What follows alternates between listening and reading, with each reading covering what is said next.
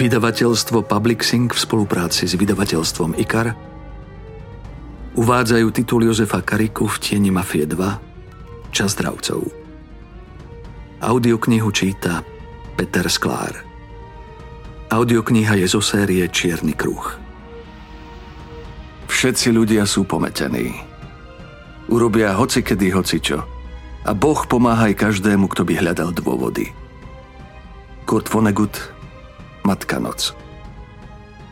Deti bosov často podľahnú akémusi delíriu všemocnosti a veria, že môžu ovládať celé mestá a ľudí, ktorí v nich žijú.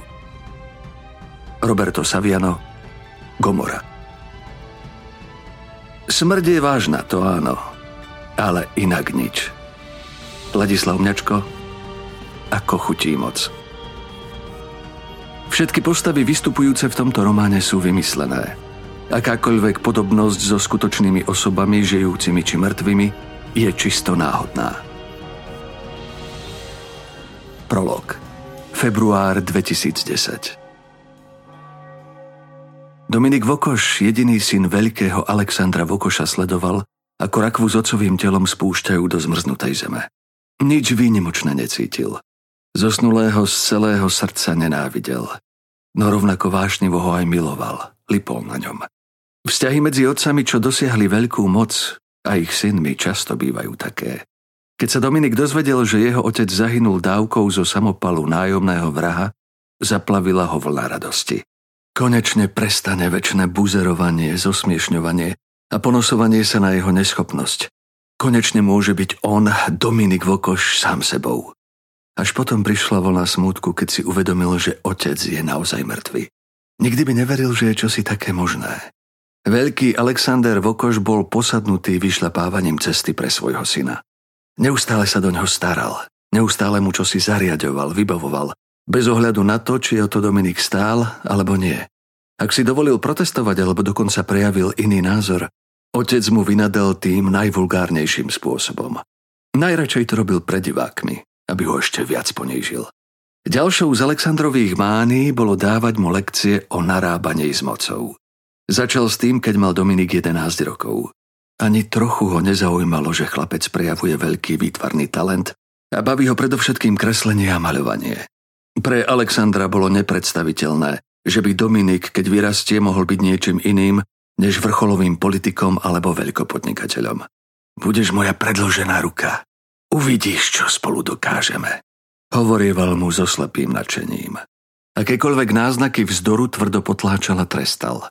Dominik chcel ísť na konzervatórium. Politika ani podnikanie ho nezaujímali. Starý Vokoš ho však poľahky dostal tam, kde ho chcel mať. Použil metódu cukru a byča, v ktorej bol obzvlášť dobrý. Za prejavy poslušnosti ho odmeňoval najdrahšími hračkami, neskôr autami či bytmi. Najpišnejší bol však na svoj nápad odmeňovať ho za poslušnosť drahými výletmi po umeleckých pamiatkách, svetových galériách a príbytkoch maliarských géniov. Dominikova túžba po umení mu tak utiahla slučku v ocovej sieti. Na týchto výletoch mu platil najväčší luxus v cestovaní, bývaní, obliekaní, vo všetkom. Išlo mu o to, aby jeho syn bral prepich ako čosi normálne, aby si naň zvykol. Netrvalo dlho a podarilo sa. Prenikol do ňoho, otrávil ho, infikoval svojou chorobou. Alexander Vokoš bol šťastný, otcovsky šťastný, že konečne dostal syna na správnu životnú koľaj. Keby mal z neho prihriatého umelca, asi by ho porazilo. Kvôli tomu posledných 20 rokov tak tvrdo nedrel. Vokoš sníval o dynastii. Dobre poznal miestnu históriu. Chcel, aby v Ružomberku i v celom regióne jeho rodina dosiahla taký vplyv a bohatstvo, akým pred 70 rokmi ovplývali Hlinkovci či veľkopodnikatelia Makovickí. Vokoš sníval o vytvorení dynastie slovenských Rothschildovcov s vplyvom, ktorý by presiehol aj to, čo na Slovensku za posledné roky predviedli Rezešovci, Mečiarovci alebo Lexovci. To chcelo poriadného chlapa, nie prihriatého maliara. Aj preto mu tie sračky musel vytlcť z hlavy. Tu išlo o veľké veci. Spočiatku s chlapcom narábal v hodvábnych rukavičkách, hoci v nich ukrýval oceľovú pesť. No počas sa rukavičky odhodil. Išiel na Dominika tvrdo. Nebolo to ľahké. Najmä, keď sa mu nešťastný 17-ročný syn pokúsil predávkovať sedatívami, vtedy to v skutku nebolo ľahké. Ani potom, keď začal chlastať, ba dokonca fetovať. Ale dokázali to. Nakoniec to dokázali. Po 20 sa Dominik prestal priečiť. Jeho odpor ochabol. Privykol si na luxus a vysokú spotrebu. Starý Vokoš definitívne zvíťazil. Dav ľudí zhromaždených na cintoríne zasypávali nové a nové prívaly snehu. Čierne kabáty prominentných hostí, ktorí sa prišli osobne rozlúčiť s veľkým Vokošom, najvplyvnejším mužom v celom regióne, boli už premočené. Dominik po nich prechádzal pohľadom. Na tvári mal prázdny výraz. Tak ho to naučil otec. No v duši sa škodoradosne zabával. Tak im treba. Ešte aj teraz sa snažili tváriť dôstojne. Vždy sa tak tvárili, aj keď nemuseli. Aj keď boli medzi svojimi. Medzi takými, čo sa takisto tvárili dôstojne a takisto dobre vedeli, že je to všetko len fraška. Mladý primátor Michal Harvan predniesol dojímavú reč. Dokonca zaslzil. Tak veľmi mal starého Vokoša rád. Tak veľmi žialil nad jeho stratou. Bol presvedčivý. Všetci mu to zožrali. Všetci okrem Dominika. Ten dobre vedel, čo je Harvanzač. S otcom o ňom neraz hovorili. Celkom otvorene sa mu zdôveril, že sa ho pokúša Harvan vydierať. Najprv ho považoval za šaša, niečieho maskota, bábku na šnúrkach Petra Štarcha. Keď však Štarch zahynul pri údajnej nehode, Alexander Vokoš zmenil názor. Začal Harvana pokladať za nebezpečného blázna. Dominik videl, že sa ho v skutočnosti obáva. Sám sa povzbudil, aby nečakal, kým Harvan ublíži aj jemu, ale aby podnikol preventívne opatrenie. Starý Vokoš na to najal akýchsi ľudí, vraj profíkov. No nevyšlo to. Harvan mal skvele vycvičenú ochranku. Zbabraný pokus o atentát sa mu podarilo prežiť. Dominik sklopil zrak k zmrznutej zemi a usmial sa. Počítal s tým, že Harvan môže útok prežiť. Jeho otec sa v takých veciach nevyznal, bol skvelý hráč. Lenže jeho ťahy sa uskutočňovali na kancelárskom stole s formulármi, paragrafmi, podpismi a číslami. O hre, čo sa hrá so zbraňami, krvou a smrťou, nevedel nič. Kto vie, akých chudákov vlastne najal. Skončilo sa to presne tak, ako Dominik predpokladal. Harvan prežil, pa čo viac podnikol okamžitý protiútok. Jeho výsledkom bolo mŕtve telo, ktoré práve spustili do zeme a už zasýpali hrudami studenej zeminy. Dominik mal už oce plné zuby. Posledných sedem rokov sa vydržal pretvarovať, ale dlhšie to nešlo. Potreboval ho odpratať. Dostal ho z hry jedinou zlou radou, dobre vypočítanou zlou radou, bez toho, aby si sám zašpinil ruky. Za to bol Harvanovi vďačný. Na druhej strane skutočnosť, že mu dal zavraždiť otca, nemohol nechať len tak. Keby nič nepodnikol, Vysmiel by sa mu každý, kto videl do hry. Okrem toho Harvan dal odstrániť aj ďalšiu osobu, ktorá mu bola blízka. A to nemôže zostať bez odvety. Otcov vplyv predsa len zapustil korene. Dominik mal presné plány o svojej budúcnosti. Zmieril sa s tým, že umelcom nebude. Tá príležitosť ušla. Už ju nedoženie. Mohol však byť niečím, ako bol jeho vzor. Rímsky cisár Nero. Umelcom politiky tak by naplnil otcovú vôľu aj svoje ambície. V ceste za dosiahnutím tohto cieľa mu stála jediná osoba. Michal Harvan.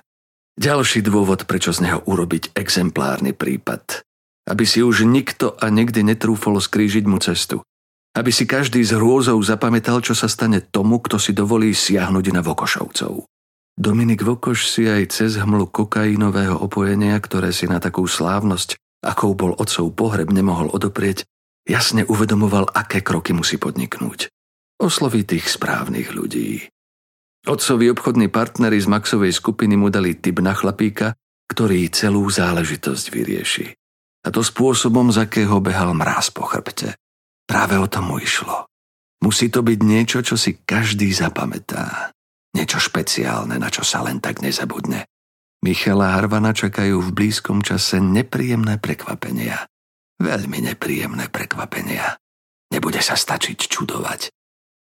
Ani sám otec nevedel o niektorých Dominikových kontaktoch. Starý Vokož nebol jeho jediným učiteľom. Nedá Harvana len tak dole. To by bolo príliš milosrdné. Radšej zariadi, aby trpel. Aby trpel tak hrozne, že sa napokon zabije sám. Už presne vedel ako na to. Už rozhodil siete. Beštiálnosť vlastných zámerov ho vzrušovala. Mal dušu umelca. Po obrade prijal Dominik Vokoš od primátora kondolenciu, úctivo sa mu poďakoval. Harvan sa mu pritom pozeral do očí a vôbec nič netušil. Prvá časť Pandemónium O tri roky skôr Jeseň 2007 Michal Michal Harvan sedel za masívnym stolom z lešteného dreva a hľadel do tváre mužovi oproti. Nikdy by neuveril, že sa k nemu dostane tak blízko. Priamo do jeho bratislavskej kancelárie v budove Národnej rady. Médiami aj politickou klímou posledných desiatich rokov bol vychovávaný nenávidieť ho. No napriek tomu k nemu pocitoval čosi podobné obdivu. Bol to nepochybne génius a zároveň zločinec. Jeden z najväčších v krajine. Peter Štark, známy veľkopodnikateľ a Michalov mentor, ktorý sedel hneď vedľa, sa usmial. Náš mladý priateľ začal v Ružomberku podnikať vlastné kroky, povedal mužovi. Ten pokýval hlavou, skúmavo si Michala premeral a uškrnul sa. Rád podporím šikovných mladých ľudí, povedal zvučným baritónom. Vždy som to robil a vždy sa mi to oplatilo. O jednom z nich práve píšu, pozrite, zamával novinami. Na titulke sa vynímala fotografia bývalého šéfa tajnej služby a článok o ďalšom súdnom spore na očistenie jeho osoby, ktorý vyhral. Omladzujete aj vedenie strany, to je dobré, pokýval hlavou Štarch. Mám rád mladých. Tiež by som stavil na mladé blondinky. Politikov pohľad stvrdol, zagánil na Štarcha, no potom sa rozosmial. Vstal a ponad stôl podal Michalovi ruku. Teší ma, že som vás poznal. S pánom Štarchom obchodujeme už od 90. rokov. Je to dobrý človek. Dôverujem jeho úsudku. Ak povie, že ste správni a preškolení, tak potom ste. Keď bude treba, zavolajte mi. Podal mu vizitku so svojím súkromným telefónnym číslom. Michal sa poďakoval, usmial sa, potriasol mu rukou a keď hľadel do jeho vypočítavých sivých očí, premýšľal o tom, že tento starnúci chlap ovplyvnil v 90. rokoch smerovanie celého štátu a takmer z neho urobil čosi na spôsob Bieloruska. Spôsobil nevypočítateľné materiálne, no predovšetkým morálne škody, keď presmeroval vývoj politiky do marazmu, v akom sa nachádzala doteraz. Znova sa na ňo úctivo usmial a poďakoval mu. Vyšli z kancelárie a mlčky kráčali dlhou chodbou. Tak ako sa vám páčil, bábkar, prelomil ticho štarch. Túto prezývku najvyššieho mafiánskeho bosa z talianského seriálu Chobotnica používal za každým, keď hovoril o tomto politikovi. Je to múdry muž, má charizmu. Viete, za čo je zodpovedný. Neopovrhujete ním. Vy ste s ním tiež hovorili ako oddaný straník. Ušknul sa Michal. Isté. Volil som ho. Michal zarazene zastal. Vy ste volili Babkara? V posledných voľbách to vyšlo na ňom. Vždy volím náhodne. Nerozumiem. Uveriť agende niektorej strany by bola osobná prehra. Ako to? Nechápal Michal. Určite sú strany s programom, ktorý je vám blízky. A nebláznite. Politika tak ako zákon je len nástroj na ovládanie stáda. Ak vo vás propaganda nejakej strany vyvolá súhlas, alebo vás naserie, tak ste pajac skáčete podľa nich. To nikdy nedovolte. Nebuďte pajac, Michal. Nemíňajte energiu na politické divadlá. Vy musíte stáť nad tým, nad stranami a využívať všetkých. To je vaša budúcnosť. Čo zodpovednosť za spoločnosť? Nejaká zodpovednosť by hádam mala byť. Pozrite, keby politikov nikto nevolil a nehral s nimi hru na dôležitosť politiky, nemali by legitimitu. Zostali by tým, čím väčšinou naozaj sú nulami neschopnými uživiť sa nejakou prácou. Nemohli by podnikať, lebo politika to je len druh biznisu. Potrebujú dostať ľudí k voľbám, tak si vymysleli termín spoločenskej zodpovednosti. Na to pajáci počúvajú. Ale všimnite si, že politická zodpovednosť je to prvé, čo každý politik odhadzuje okamžite po zvolení. K politike existujú len dva rozumné prístupy. Apatia alebo jej využívanie vo vlastný prospech. Rozumiem, prikývol Michal. Bol Štarchovi vďačný za to, že ho zobral do Bratislavy a predstavil už 20 významných politikov, podnikateľov i bosov podsvetia. Presne v súlade so svojou obľúbenou poučkou, že dokonalá moc stojí na troch pilieroch. Politike, peniazoch a na podsvetí. Každý, kto chcel na Slovensku niečo znamenať, musel mať podľa neho podchytené tieto tri piliere. O piatej máme dohodnutú schôdzku s premiérom. Myslíte na to, čo som vám povedal. A buďte tam pravý sociálny demokrat. Je na to citlivý. Zaškaril sa Štarch. Aj s ním máte spoločné podnikanie? To mám so všetkými. Čo môže byť lepšie? Po dvoch dňoch strávených v Bratislave sa na Štarchovom čiernom Majbachu 62S Landaulet doviezli domov, do Ružomberka. Keď vchádzali do mesta, Štarch zabočil k blízkym lesom a zamieril do Belockej doliny. Neviem ako vy, ale ja mám chuť zmyť tú blavácku pachuť, očistiť sa a poriadne si zatrtkať, povedal. Môžeme, pokrčil plecami Michal. Nemal na to náladu. Sex ho vyčerpával. Nevedel sa odviazať, keď bol na blízku štarch. Zevou sa však nevidel takmer mesiac. Chvíľami s ňou sa preto nebránil. Nemal ju rád, tak ako žiadnu ženu potom, ako umrela Denisa, ale neprekážala mu. To bola najvyššia forma intimity, aký bol po Denisinej smrti schopný. Okrem toho na založení súkromného erotického salónu, ktorý viedla Eva, sa osobne podielal. Preto nechcel Štarcha odhovárať od jeho návštevy. Stúpajúcim terénom sa vyviezli až k prírodnému jazeru, obklopenému lesmi. Na brehu sa vypínalo 9 luxusných apartmánových domov, postavených v nadčasovom funkcionalistickom štýle. Štarch tu vlastnil 40 najlepších apartmánov. V jednom z nich bol aj salón, kam smerovali. Dúfam, že s tou Evou nič nemáte. Je to kurva. Nikdy sa nezalúbte do kurvy. Dávajte si na to pozor. Aj na choroby, aj na city, poučal Štarch. Hoci komu inému by to prekážalo. Michal však jeho rady hltal. Aspoň zatiaľ. Cítil sa pritom ako Štarchov syn. Naplňalo ho to hrdosťou, akú voči skutočnému otcovi alkoholikovi, ktorý opustil rodinu a uchľastal sa na smrť, nikdy necítil. Nič to nie je, len odreagovanie. Uškrnul sa Michal. To je dobre. Sústrete sa na svoje veci. Tie sú dôležité. Nerozdrbte si život kvôli sexu. To robia len chuj a slabosi. Sex to sú tak 4% zo života. Rozdrbať si kvôli tomu dôležité veci môže len idiot. Zaškaril sa Štarch.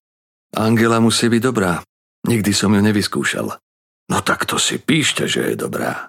Azijské gény sa nezaprú. Iný druh erotiky, chápete? Jasné, chápem. Trojtonový Majbach zabrzdil na štrku pred piatým apartmánovým domom. Vystúpili a vdýchli ostrý lesný vzduch. Letná sezóna sa už skončila. Väčšina apartmánov bola prázdna. Ten, do ktorého smerovali, však prázdny nebol. Keď sa vyviezli k jeho dverám a zazvonili, prišla im otvoriť Eva. Silvia, Eva. Prvý raz ho uvidela pred rokom.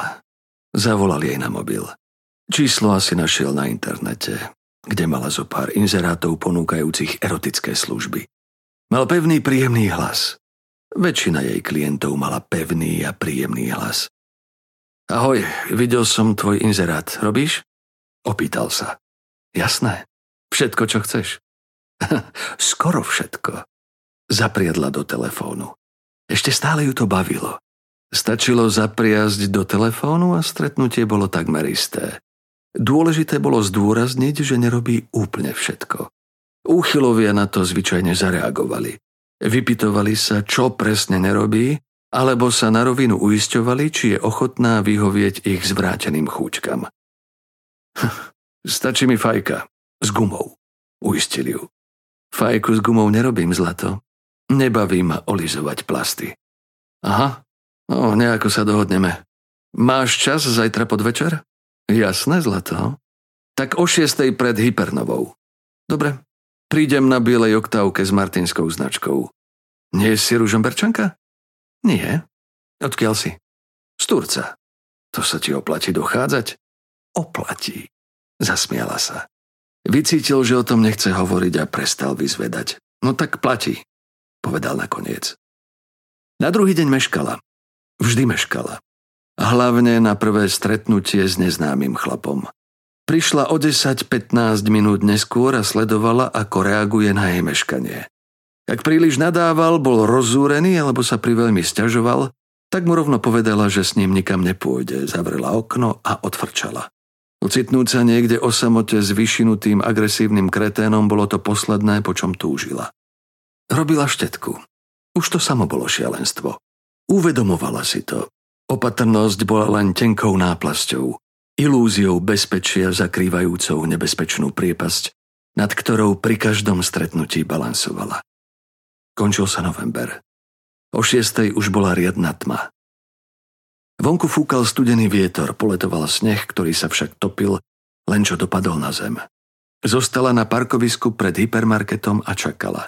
Obzerala si bizarnú budovu stredovekého kaštieľa, ktorú radnica zachránila pred zrútením tak, že povolila akémusi investorovi polovicu z nej zbúrať a dostavať do podoby veľkého obchodného domu.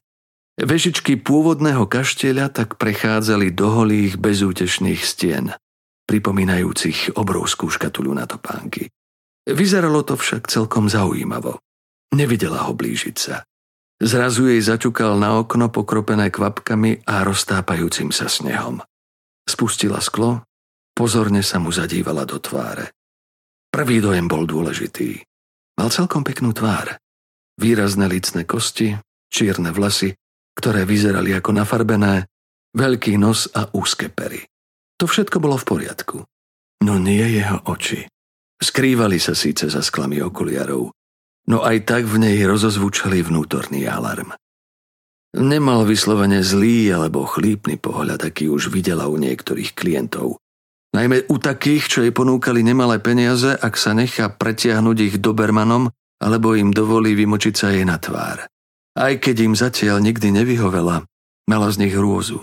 Buď z nich, alebo z toho, že sa prichytila, ako nad niektorými ponukami premýšľa. Ako ich zvažuje. Sice len na okamih, no predsa. Pohľad tohto chlapíka bol iný. Nebol to pohľad znudených, frustrovaných či ustráchaných manželov z vyššej strednej vrstvy, ktorí tvorili väčšinu jej klientely. Nebol to ani sliský pohľad úchylov, s ktorými sa občas stretla. Bol to prenikavý, upretý pohľad človeka v hlbokom zamyslení, ako by celkom strateného vo vlastnom vnútornom svete. Lenže ten chlap nevyzeral zamyslený. Práve to bolo zvláštne. V jeho očiach sa nič nezmenilo, aj keď sa usmiel a povedal po štvrť hodine čakania v tejto kose sa mi asi nepostaví. Usmiala sa. Chvíľu nevedela, ako zareagovať. Neprešili jej meškanie mlčaním ako nekonfliktné slabožské typy, ktoré bývali aj neskôr pri sexe celkom pasívne. Zároveň však nevyzeral ani rozúrený ako druhá bežná skupina. Majstri sveta pobúrení tým, že si nejaká kurva dovolila nechať ich čakať.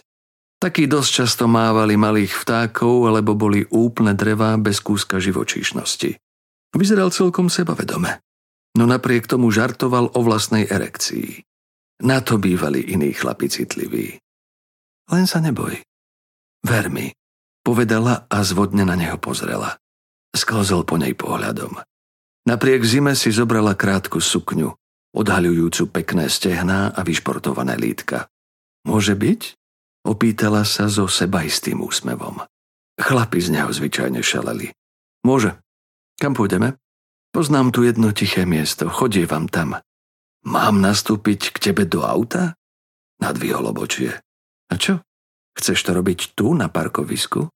Hádam sa nebojíš. Ešte nikdy nezažila, že by sa chlap zdráhal nasadnúť k nej do auta. Ona bola žena, šľapka. Ona sa mala cítiť ohrozená, nie on. Tento bol však očividne iný. Divný. No, nasadnem k tebe do auta, ty ma niekam odvezieš a tam budú čakať tvoji priatelia, ktorí mi vezmú peniaze a rozbijú ksicht. Keď to hovoril, usmieval sa. no všimla si, ako pozorne ju sleduje. Chcel zachytiť každý záchvev v jej tvári, odhadnúť ju, vycítiť, čo je zač. Ona sa pokúšala o to isté. To, čo povedal jej zatiaľ nikdy nenapadlo, no logiku to malo. Keby bola kurva, teda skutočná kurva aj povahou, pokojne to tak mohla urobiť. Nájsť zo pár nasypaných chlapcov, čo by sa na to dali, by nebol problém. Vo vrútkach, odkiaľ pochádzala, takých poznala. Určite by nik nešiel na políciu. No pozri, ak nechceš, necháme to tak. Alebo poďme na nejaké tvoje miesto. Dobre, poznám tu jedno. V poriadku. Tak nasadni a ideme. Vieš čo? Poďme ešte na kávu. Pozvaniu sa nebránila. Chlapi to robievali. Dúfala však, že tento nebude ďalší z tých, ktorí si stretnutiami s ňou nahrádzali normálny vzťah. Kvázi partnerské rozhovory, posedenia, potom darčeky, ponuky na dovolenky. V obzvlášť kritických prípadoch aj vyznanie lásky. O to naozaj nestála. Nie s neznámym chlapom, ktorý si platí za jej spoločnosť. Prešli do kaviarne v hypermarkete, usadili sa do pohodlných prútených kresiel, objednali si nápoje. Malá rada rafinované viacvrstvové laté macchiato. On chcel čaj, nič viac, len zelený čaj. Žiadny cukor ani citrón, len obyčajný čaj. Je fajn sa trochu porozprávať. Aj mne to viac vyhovuje, prehodila. Raz som bol na priváte v Bystrici. Bolo to celkom neosobné. Baba sa vyzliekla a išla hneď na vec. No poviem ti, nebolo to boh vie. Aspoň si otvorený, to sa mi páči. Usmiala sa. V skutočnosti ju nezaujímal. Bol trochu iný než ostatní, ale vôbec nie jej typ. A hlavne bol stále len jeden zo stovky chlapov rôzneho veku, s ktorými sa tento rok vyspala za peniaze. Čo vlastne robíš, keď si taký podozrievavý? Opýtala sa s dokonale hraným záujmom. Stovky podobných stretnutí ju naučili, že muž musí byť v strede jej pozornosti, aby sa cítil dobre. Bola to hra. V skutočnosti obaja vedeli, že sú si navzájom ukradnutí, no kulisy treba udržovať. Fungovalo to len, keď vytvárali zdanie niečoho, o čom obaja vedeli, že je to lož. Som redaktor v miestnej televízii. Robím hlavne politické a problémové veci. Tak mi odpust, že som podozrievavý. Viem, je to prehnané, ale chápeš. Choroba z povolania. Odhaľuješ politické spiknutia? Usmiala sa. Pochybovala, že jej hovorí pravdu. Ona mu klamala vo všetkom. Hm, také niečo povedal vážne. Ako sa vlastne voláš? Eva, odpovedala Silvia. A ty? Ja som Michal. Michal Harvan. Teší ma. Keď dopili a vstávali na odchod, vošlo do kaviarne otrhané dieťa. Podišlo aj k ich stolu, položilo naň akýsi papierik a gíčovú porcelánovú sošku aniela. Michal to ignoroval. Poznal takéto spôsoby žobrania. Opovrhoval nimi. Zdali sa mu bezočivé a podvodnícke. Eva zobrala papierik, prečítala odkaz napísaný roztraseným detským písmom. Vraj je ten chlapček hluchonemý. Máme si zobrať sošku pre šťastie a prispieť dobrovoľnou sumou. Minimálne 50 korún, povedala Michalovi. Ten si prezrel jej stehná, oči sa mu leskli. Žobrajúce a údajne hluchonemé dieťa mu bolo v tej chvíli ukradnuté. Šokovalo ho, keď vybrala peňaženku, vytiahla z nej 100 korunovú bankovku a vymenila ju za porcelánovú sošku. Prekvapene nadvihol obočie. No čo? Mám takú slabosť. Bezbraným treba pomôcť, nie? Usmiela sa. A anielov pre šťastie nikdy nie je dosť. Hm, slabosť pre bezmocných. Uškrnul sa Michal. Zdalo sa jej, že opovržlivo. O 5 minút neskôr konečne nastúpili do auta a vyrazili. Nebolo jej s ním zle. Rozprával celkom rozumne, nevyťahoval sa. Každý chcel pred ňou vyzerať ako frajer. Skôr si zo seba až prehnane uťahoval. Nevedela odhadnúť, či má o sebe naozaj takú nízku mienku, alebo má naopak prehnané sebavedomie. A preto mu seba irónia vôbec neprekáža. Rozprával sa s ňou ako s normálnou babou, ako by to, že ju o chvíľu pretiahne za peniaze, bolo normálne. Ako by to bolo nejaký nepodstatný detail. Zraňovalo ju to. Ešte stále. Aj po tohto ročnej stovke a minuloročnej 50 neznámych chlapov ju to zraňovalo. No bol to už len záblesk pocitu. Nepatrná iskra ukrytá kde si v jej najhlbšom vnútri. Preto ju prekvapilo, keď sa k nej v aute otočil a povedal no, Prepáč, asi ti nie je príjemné, ako sa s tebou rozprávam. Len pokrčila plecami, akože jej to je jedno. Nepovedala nič. Premýšľala, ako do nej mohol tak rýchlo preniknúť. Ako mohol zachytiť jej pocity, keď ich mala tak dobre ukryté. Pred svetom, pred chlapmi a predovšetkým sama pred sebou. Odvtedy sa už nehral na jej najlepšieho kamoša. Bol jednoducho chlap, ktorý si objednal štetku a podľa toho sa aj správal. Vyhovovalo jej to. Bolo to oveľa lepšie, než keď sa k nej správal ako k bývalej spolužiačke, s ktorou si zašiel na kávu. Keď zistil, že bez problémov súhlasí s jeho výberom miesta, povedal jej, že ju len skúšal. Žiadne vhodné miesto nepozná a môžu ísť na to, ktoré vybrala ona. Dostali sa na výpadovku z mesta smerom na Banskú Bystricu. Prešli cez sídlisko Roveň aj cez meskú čas Bíly potok. Za ňou Silvia odbočila na úzku asfaltovú cestu vedúcu do hovor Veľkej Fatry, k rekreačnej oblasti Jazierce. Cesta stúpala a kľukatila sa pomedzi smrkový les. Padajúci sneh sa postupne menil na dážď. Jeho kvapky bubnovali na sklo i strechu auta. Tak čo, bojíš sa? Opýtala sa. Strašne. Odpovedal Michal a premýšľal, ako je možné, že sa nebojí ona. Pôsobila inteligentným dojmom. No napriek tomu ide teraz po tme do lesa už s celkom neznámym chlapom. Keby vedela, že má pre všetky prípady vo vrecku bundy svoju legálne držanú pištoľu Sigzaver P228 nabitú 13 9 mm nábojmi, asi by ju to neupokojilo. Čo všetko by jej mohol urobiť? Čo všetko by mohol, keby chcel? Zastavil také myšlienky. Možno by v takejto situácii napadli každému chlapovi. Možno to bolo normálne a možno nie. Týmto smerom nechcel uvažovať. Niektoré myšlienky boli aj preňho tabu. Koniec vnútornej diskusie. Bodka. Zastala na malom lesnom odpočívadle asi 2 kilometre od posledného obývaného domu, okolo ktorého prešli. Michal vystúpil a s rukou na pištoli prešiel okolo auta. Až teraz sa upokojil. Nečakali tu žiadni jej priatelia so záluskom na peniaze, platobné karty a vyrazenie niekoľkých zubov.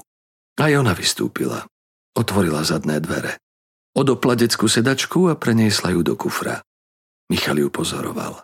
Jeho pohľad nebol príjemný. No aspoň nekládol hlúpe otázky ako ostatní. Zvyčajne ich zaujímalo, aké staré má dieťa, či je to chlapček alebo dievčatko, ako sa volá. Zaujímalo ich to tesne pred tým, ako do nej na zadnom sedadle za peniaze vrážali vtákov, nechávali si ich vyfajčiť alebo aspoň vyhoniť. To neznášala. Bolo jej to odporné. Za každým si povedala, že na budúce už detskú sedačku prehodí do kufra prv, než vyrazí. No vždy na to zabudla. Už začínala veriť, že to zabúdanie je forma psychického masochizmu, ktorou sama seba trestá za to, čo robí. Alebo to bola len kotva, oporný pilier, pripomínajúci jej, prečo to robí a prečo to má zmysel. Sadla si na vyprázdnené sedadlo, zhodila zo seba tenký pulóver. Mala pod ním len čiernu čipkovanú podprsenku. Tá zabrala skoro na každého, preto si ubrávala na prvé stretnutia. Začala si zobliekať aj krátku sukňu, ale zarazil ju. Tu si nechaj. Páči sa mi, keď máš trochu zahalené stehná. Povedal, prisadol si k nej a pribuchol dvere. Stiahla z neho vetrovku aj sveter. Zostal len v košeli. Načiahol sa za ňou, no v poslednej chvíli sa zháčil. Môžem? Opýtal sa. Zasmiela sa a pohľadila ho. Privrel oči, zavzdychal. Rozopla mu zips na džinsoch. Dnes to bol tretí zips, čo rozopínala a vklzla prstami čo najhlbšie. Namatala penis, zľahka ho pohľadila, potom trochu silnejšie a rýchlejšie. Zavonil bokmi, začal mierne prirážať. Potreboval to. Určite si dávno nezasexoval, už to poznala. Obrábala ho rukou, mala šikovné prsty. Chlapi to vedeli oceniť. Netrvalo to dlho, nedostali sa ani k prisľúbenej fajke a aj Michal jej šikovnosť ocenil. Skrútil sa, začal striekať, pokropil najmä vlastné brucho, no zo pár horúcich kvapiek dopadlo aj na jej ramená a poťah sedadiel. Bude ich musieť vydrhnúť, kým povezie Soničku. Predstava, že by sa jej miniatúrna rúčka dotkla škvrny od semena tohto alebo iného úchyla, čo sa tu vystriekal, jej pripadala na najvyš odporná. Michalovým telom ešte prechádzali krče, no rytmus dychu začínal byť pravidelný. Pohľad sa mu už znova zaostroval. Dúfala, že teraz nebude špekulovať a neponúkne jej len zo pár stoviek. Za každým chcela od nových vyberať peniaze dopredu, tak ako každá normálna štetka. No za každým na to zabudla. Podobne ako s odopínaním detskej sedačky pred klientmi, aj toto musela byť nejaká forma seba zraňovania. Netušila, čo by urobila, keby jej teraz povedal, že žiadne peniaze nemá. Podala mu papierovú vreckovku, poutieral sa. Díky, povedal. Vyzeral byť spokojný. Stačí ti to takto? Na prvý raz áno. Bolo to fajn. Ak sa ti páčilo, som rada. Usmiala sa. Vždy, keď urobila chlapa, tak so sebou bola spokojná. Nejaká súčasť v nej bola spokojná. Tie ostatné ju nenávideli. Vybral peňaženku a vytiahol z nej 1500 korún. Toľko brala za polhodinovú súlož. Za 10-minútové obrábanie rukou to bolo priveľa. Nevravela však nič. Ak jej chce dať toľko, nech len dá. Hnevať sa na neho nebude. Môže byť? Opýtal sa, keď jej podal peniaze. S hranou ľahostajnosťou mykla plecom a zobrala si ich. Môže, povedala. Odvtedy boli priatelia. Ozýval sa približne každé dva týždne. Na každom stretnutí sa čoraz viac osmeľoval. Postupne zisťovala, čo sa mu naozaj páči. Nebol násilnícky typ, no zbožňoval pocit dominancie. Najviac ho vzrušovalo, keď jej mohol prikazovať, aby robila niečo, čo jej nebolo príliš príjemné.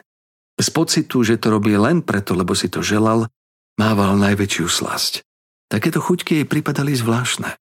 No oproti niektorým požiadavkám, za akými sa stretla, boli viac menej nevinné. Sama mu pomáhala v osmeľovaní. Vedela, že najlepší zákazník je spokojný zákazník. V tejto branži to platilo dvojnásobne. Pri ďalšej príležitosti jej už seba isto prikazoval, čo má robiť. Hlas sa mu pritom zmenil. Nabral kovový chladný tón. Príkazy len tak vyplúval. Jeho nesmelosť sa úplne stratila. Prikazoval, ako by to bola jeho druhá prirodzenosť. Najprv jej to pripadalo smiešne. No po niekoľkých stretnutiach si uvedomila, že sa jej to zvláštnym spôsobom páči. Mohla sa uvoľniť. Jeho rozhodnosť, sila, za akou rozkazoval, pôsobila hypnotizujúco. Jej vlastná vôľa akoby zmizla. Tá jeho zosilnila. Keď sa dostal do svojej role, tak sa zmenil. Vyžaroval z neho akýsi magnetizmus. Poslúchať ho prinášalo slasť. Po dvoch mesiacoch mu už sama navrhovala, čo by mohli vyskúšať. Vzrušovalo ju škrtenie, aj keď Michalovi to pripadalo priveľmi násilné. Nepáči sa mi to. Je to za hranicou. Je to simulovanie toho, že ťa chcem zabiť. Hovorieval. Hádam sa vieš ovládať. Mne to ozaj robí dobre. Okrem toho je to nebezpečné. Raz som na súťaži v karate videl, čo urobí aj slabý úder do krku, ak dobre trafíš. Mohol by som ti ublížiť. Fascinovala ju jeho starostlivosť. Neprekážalo mu, keď ju ponižoval. Po troch mesiacoch osmeľovania ju pretiahol. Zobral si ju tvrdo odzadu. Ruky jej vykrútil za chrbát, prirážal ako zviera a chrčal pritom samčou slasťou. No stačilo, aby čo i len naznačila skutočnú bolesť a v zlomku sekundy bol zase iný, starostlivý, citlivý, ako by pred malou chvíľou nebol na vrchole divého vzrušenia. Čo myslíš? Z čoho asi vyplývajú také chúťky? Byť dominantný, ponižovať, vybíjať sa. Opýtal sa jej po mimoriadne vydarenom čísle. Trápi ťa to? Ja nie, nie. Len neviem, kde sa to vo mne berie. Vždy ti to robilo dobre? Neviem. Asi nie. Neprejavovalo sa to. A kedy sa začalo? Keď mi umrela kamarátka. Mala nádor na mozgu. Chodil si s ňou? Nie. Chcel si? Asi áno. Dala ti? Nie. Bol si pri nej, keď umierala? Áno. Cítil si potom smútok, ale zároveň aj zlosť, že ti to spravila, že umrela? Áno, ako vieš. Empatia štetky. Zasmiala sa. Myslíš, že to mohol byť taký spúšťač? Nejaká trauma alebo tak? Na také sračky neverím. Podľa mňa máš v sebe veľa zlosti a nenávisti k ženám. Možno ti ubližovali, keď si bol malý chlapček.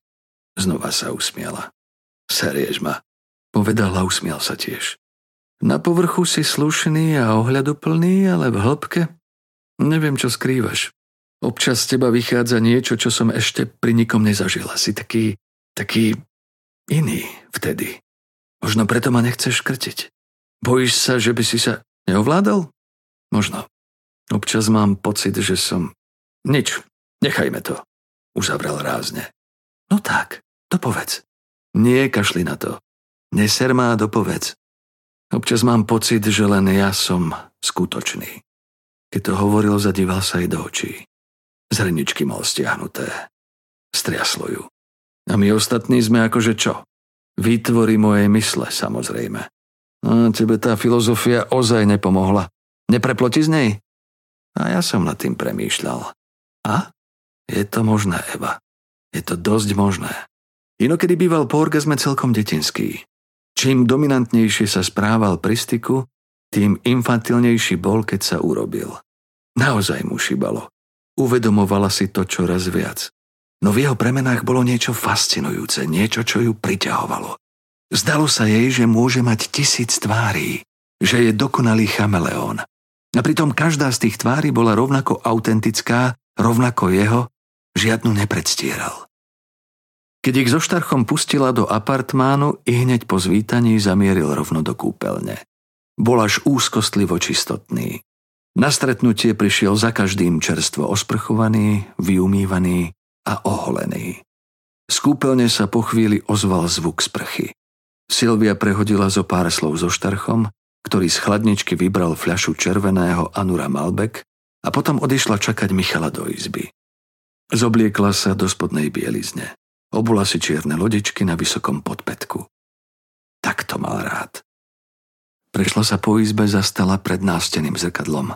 Zadívala sa na seba. Necítila žiadne výčitky, žiadnu hambu. Vedela, že také pocity mávajú pri pohľade do zrkadla len postavy z filmových sračiek. V skutočnosti ich nikto necíti. Dívala sa na svoju postavu, ktorá vôbec neprezrádzala, že je už matkou. Na 25 rokov a jeden ťažký pôrod to bolo skvelé. Skvelé by to bolo aj v 20 rokoch a bez pôrodu. Dokonalá postava bol jeden z darov, ktorými ju Boh obdaril. Verila tomu do 16 rokov. Potom už svoju jebavú tvár, tak ju označovali jej frajery. Inteligenciu, ambicioznosť, žiadostivosť, ani hudobné nadanie nebrala ako dary. Jednoducho to tak bolo. A tým sa to končilo. Mala jebavú tvár, skvelú postavu, vysokú inteligenciu, ešte vyššie ambície, stravovala ju vášeň Nemohla vydržať bez sexu a obstojne hrala na klavíri. Musela skončiť ako štetka. S toľkými darmi od pán Božka sa k ničomu inému dopracovať nedalo.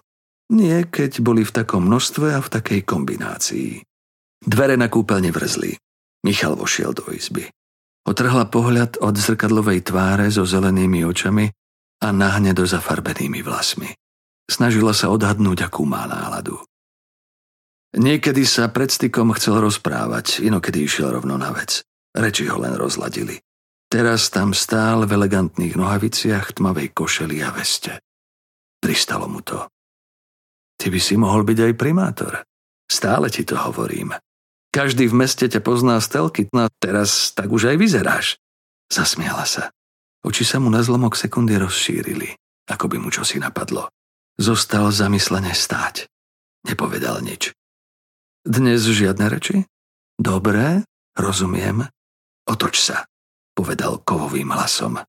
To už poznala, musel byť riadne vzrušený. Keď bol uvoľnený, hovoril s ňou normálnym tónom. Keď štekal príkazy, znamenalo to, že sa v ňom niečo deje.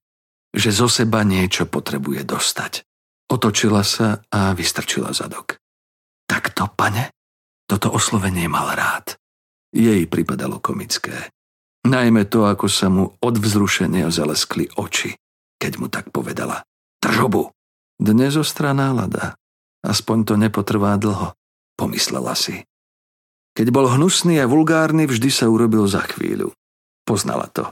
No aj tak ju fascinovalo, ako rýchlo sa z tichého, až úzkostlivo slušného a ohľaduplného chalana vie zmeniť na panovačného debila, ktorému robí dobre urážať ju. Vyzeral pritom, ako by to mal odpozerané z nejakého porna. Ako by si v hlave prehrával niečo, čo niekde videl a čo v ňom uviazlo bez možnosti dostať to zo seba von. Občas mala pocit, že sa o to snaží. Že po celý čas chce zo seba niečo dostať.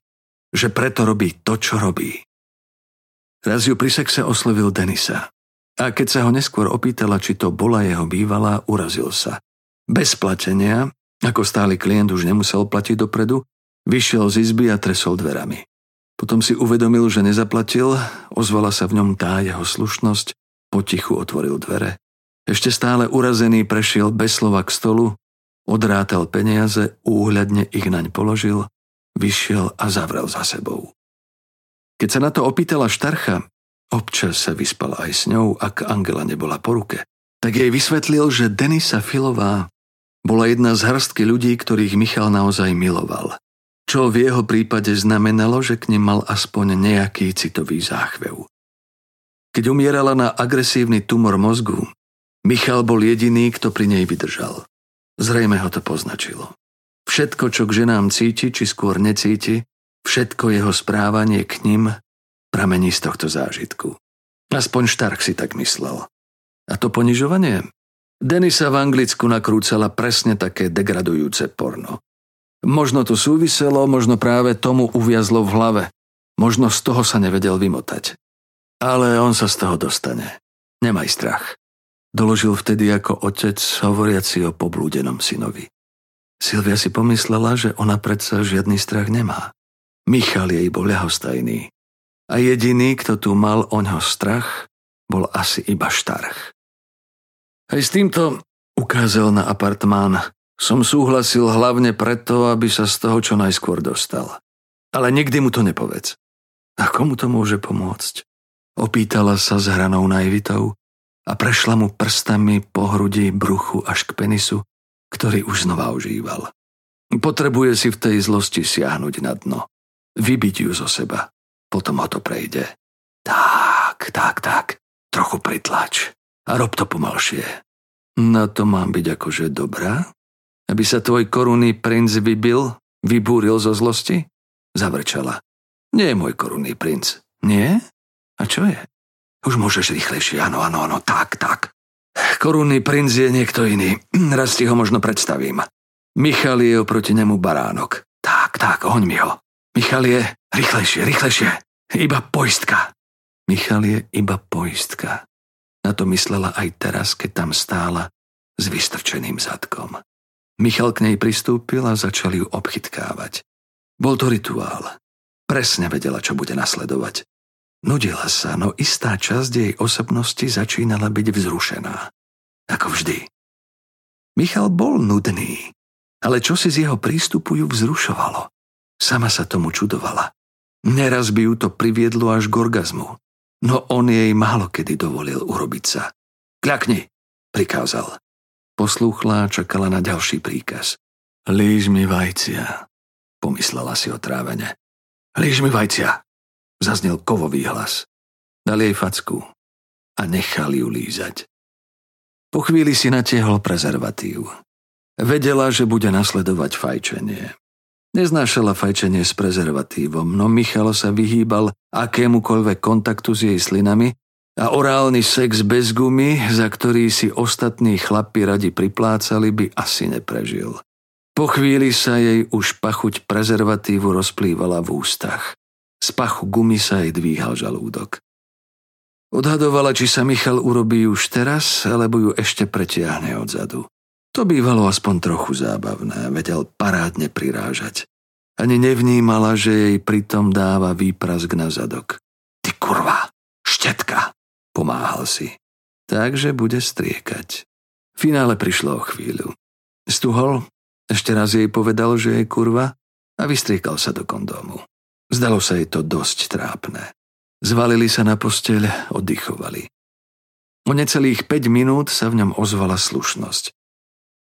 Prepač tú kurvu, ja to tak nemyslím, chápeš? To len v tom vzrušení. Bože, ja viem. Nemusíš mi to za každým vysvetľovať, je to v poriadku. Nie je to v poriadku. Prevrátila oči. Ňusí, povedala. Bolo to jediné maďarské slovo, čo poznala a znamenalo zajačik. Michal jej po orgazme pripomínal vyčerpaného veľkonočného zajaca. Nehovor mi tak, neznášam to, zavrčal podráždene. No tak mi to nevysvetľuj. Dobre, už nebudem. Ani ja už nebudem, ňusi, usmiala sa.